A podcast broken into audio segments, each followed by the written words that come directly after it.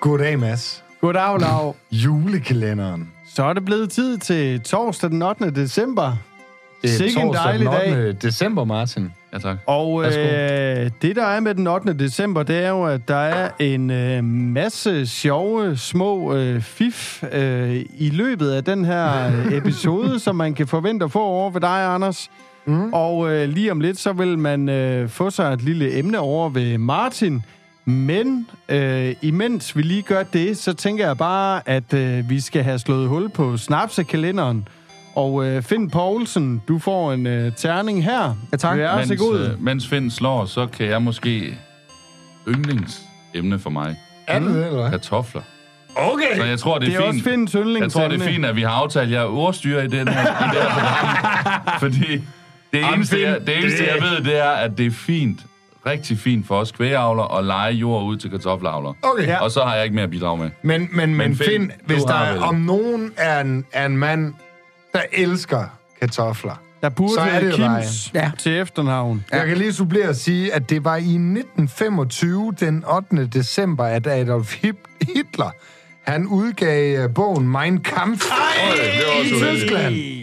Ah, Hvor mange, den pointe, den faldt hvor mange, har, dårligt. hvor, det mange har så læ- hvor mange har læst den? Jeg har Kartoffelsnaps. ikke over på Ja. nogen måde. Mm, men Jeg har mange. ikke læst den. Nej, Jeg har læst den. Har du det? Hvorfor, hvorfor, altså, man kan jo ikke være imod noget, uden at have sat sig ind i det. Jeg skulle Åh, men man kan, godt sætte jeg sig, man kan godt sætte sig ind i nazismen, uden at læse mig en kamp, Jo, men man, tænker man er jo jeg. nødt til at sætte sig ordentligt ind i Men tingene. hvem har sat sig imod den? Det er rigtigt. Ej, jeg, jeg fornemmer, at der er nogen, der er imod nazismen. Okay. Jeg tænker også, der er nogle, Hister her. der er nogle enkelte hister her. Altså, men Jeg er tænker, jeg tænker, har vi en kartoffelsnaps? Men hvis Ja, vi skal gøre den færdig, og det, det kan jo godt være, det falder lidt uden for emnet med kartofler. Men, men jeg har jo for eksempel også øh, selvfølgelig læst Bibelen, fordi det er nok det, jeg vedkender mig mest. Mm. Men, men jeg, har jo, jeg har jo selvfølgelig også læst de religioner, ikke vedkender mig. For hvordan kan du ellers tage stilling? Mm. Er det her en Mads. kamp mod hvem, der øh, har gjort mere end andre, eller? Nej, det er bare, jeg prøver bare at sige, og det, det synes jeg faktisk i landbruget, vi er meget ramt af. Mm. Og der er rigtig mange, der har en mening om os, uden at have sat ind i det. Sat sig ind i det. Mm. Hvis jeg har noget imod islam, så er jeg nødt til at læse Koranen. Hvis du har noget imod landbruget, så er du nødt til at sætte dig ind i, hvad landbruget er. Mm. Nå, det var et tidsspor. Men det er en god pointe. Den er i hvert fald givet videre. Der er faktisk en helt øh, specifik mærkedag ved, øh, ved den 6. eller 8. december. Øh. Mm.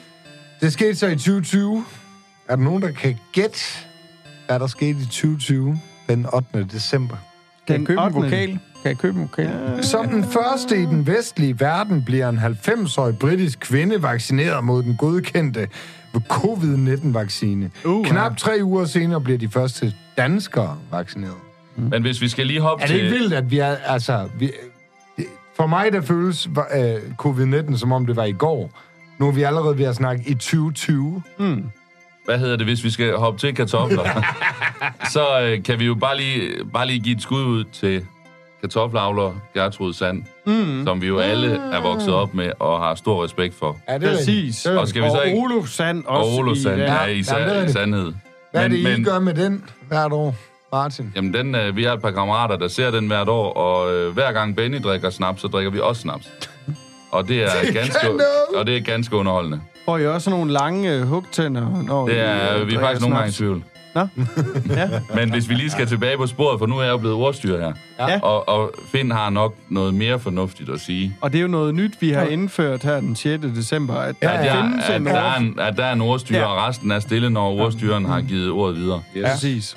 Jeg vil bare sige omkring kartofler, hvis I lige skænker det der snaps imens, ja. Mm. så vil jeg sige, at kartofler er en helt fantastisk afgrøde i forhold til, at den kan levere så meget øh, biomasse på et år.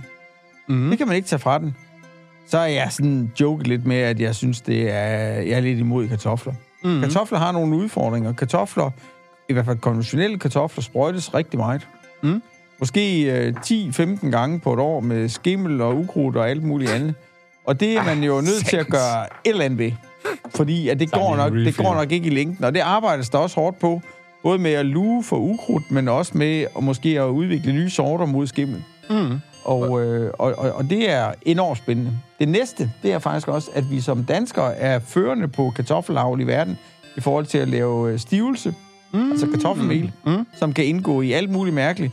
Det er jo fantastisk. Det kan gøre alt muligt blødt og, og, og slasket til noget stiv, noget man kan synes har en struktur og en værdi, og det kan man så spise. Så det kan man så enten, så man sælge noget vand, eller noget blever, mm. ikke også? Man kan også sige, at det faktisk gør de her fødevarer attraktive og lækre, hvis man skal væk fra noget af det, vi egentlig kendte som de oprindelige fødevarer. Så kartofler er jo en afgrøder, der kan flere Alt. ting. Alt. Altså, den kan både mætte vores maver, men den kan også øh, bruges som stivelse i jamen, vingummi, øh, hvad hedder det, syltetøj Dy- og så videre. er der vel mange. Dem, dem, der er ikke så mange, der har kontrakter med kartoffelmælsfabrik, men der er jo vel nogen, der har ret stor glæde af det, som jeg forstår det. Ja, men der er jo en ting, der overrules fuldstændig i 2022 omkring kartofler, det er jo, at længden på den europæiske pomfrit, Åh oh, ja, den er faldet 15 Åh oh, ja, det er jo mm. den sygt. blev sat ned med 15 mm. Mm. Det er jo sindssygt. Det synes Det er jeg er, vigtigt flot. lige at ja, bide det er mærke. meget Ja. vigtigt i, i sådan en uh, kartoffelarrangement. Hvordan, hvordan øh, det, det er måske sådan lidt til emnet og lidt ude, udenfor, men øh, når kartoffelavlen, du nævner selv, at de sprøjter en del, øh, de vander også rigtig meget.